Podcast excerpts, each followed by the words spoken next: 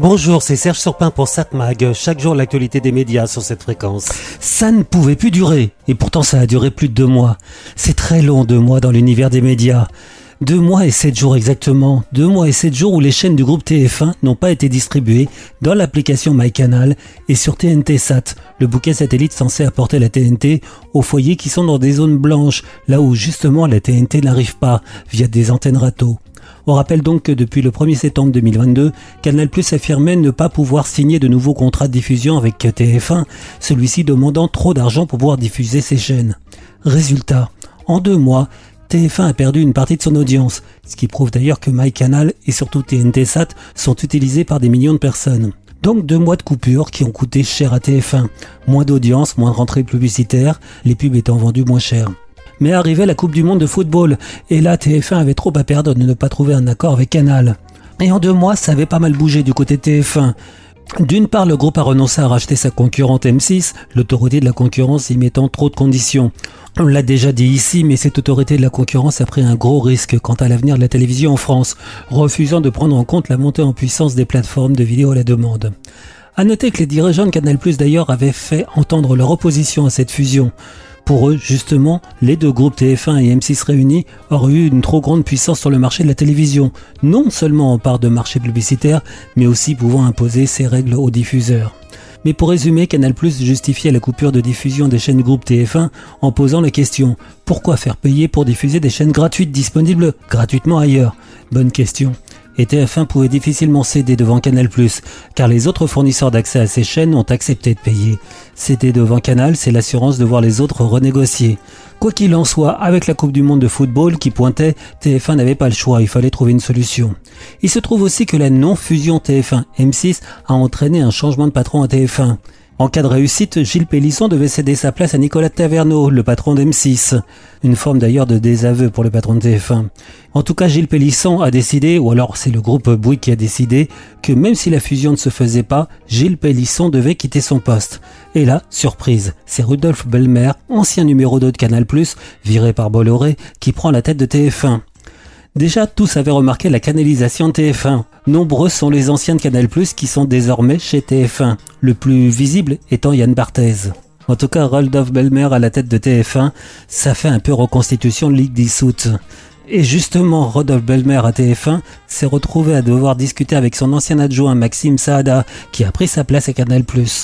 Mais en tout cas, dans le monde des affaires, la connaissance parfaite des uns et des autres, ça aide. Et ce n'est certainement pas un hasard que moins d'une semaine après l'arrivée de Rodolphe Belmer à la tête de TF1, il arrive si vite à un accord avec Canal+. Reste à connaître les conditions de cet accord. Pour l'instant, il est resté secret, mais ça finira bien par sortir. Des fuites affirment qu'ils ont trouvé un juste milieu. Moins cher pour moins de services mais il semble bien que TF1 façon Rodolphe Belmer va vite entamer d'importants changements stratégiques pour la Une. 7 Mag, l'actu des médias.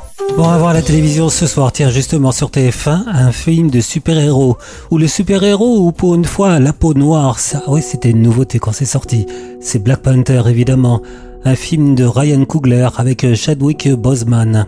On rappelle le thème monarque du Wakanga, royaume africain très avancé technologiquement, Chala traque un trafiquant de vibranium, un minerai magique dont sa lignée est dépositaire. L'humanité est menacée. Seuls les gens abîmés par la vie peuvent devenir de grands leaders. Le dieu serpent à plumes. Le tuer pourrait entraîner une guerre sans fin. Si vous êtes intéressé par l'écologie, deux programmes ce soir sur France 2, aux arbres citoyens. Comment comprendre le réchauffement climatique et quelles solutions concrètes mettre à l'œuvre Après un été catastrophique et alors que s'ouvre la COP27 en Égypte, France 2 promet une soirée événementielle sur le thème de la forêt et de la biodiversité. La chaîne a confié ce programme à l'activiste et figure de l'écologie Cyril Dion. En tout cas, ce programme sera présenté par Léo Salamé et Hugo Clément. Toujours sur le thème de l'écologie, quoique, eh ben oui, a quand même un rapport évidemment. Sur Arte à 20h55, emprise totale, anatomie d'une multinationale. À l'heure du dérèglement climatique et de l'explosion de la demande en pétrole et en gaz, la compagnie Total Energy est-elle un acteur crédible de la transition énergétique? That is the question. France 3, une série policière Alex Hugo, un rêve impossible. France 5, un documentaire, fromage à tartiner, la portion magique. M6, la France a un incroyable talent. Je crois que je vous conseillerais, si vous n'êtes pas intéressé par l'écologie, ce qui serait dommage, je vous conseille de regarder ce soir TMC qui propose les reportages de Martin Veil, les États des Unis d'Amérique. Justement, aux États-Unis, les midterms ont eu lieu ce jour. Ce sont les élections les plus importantes après celle du président.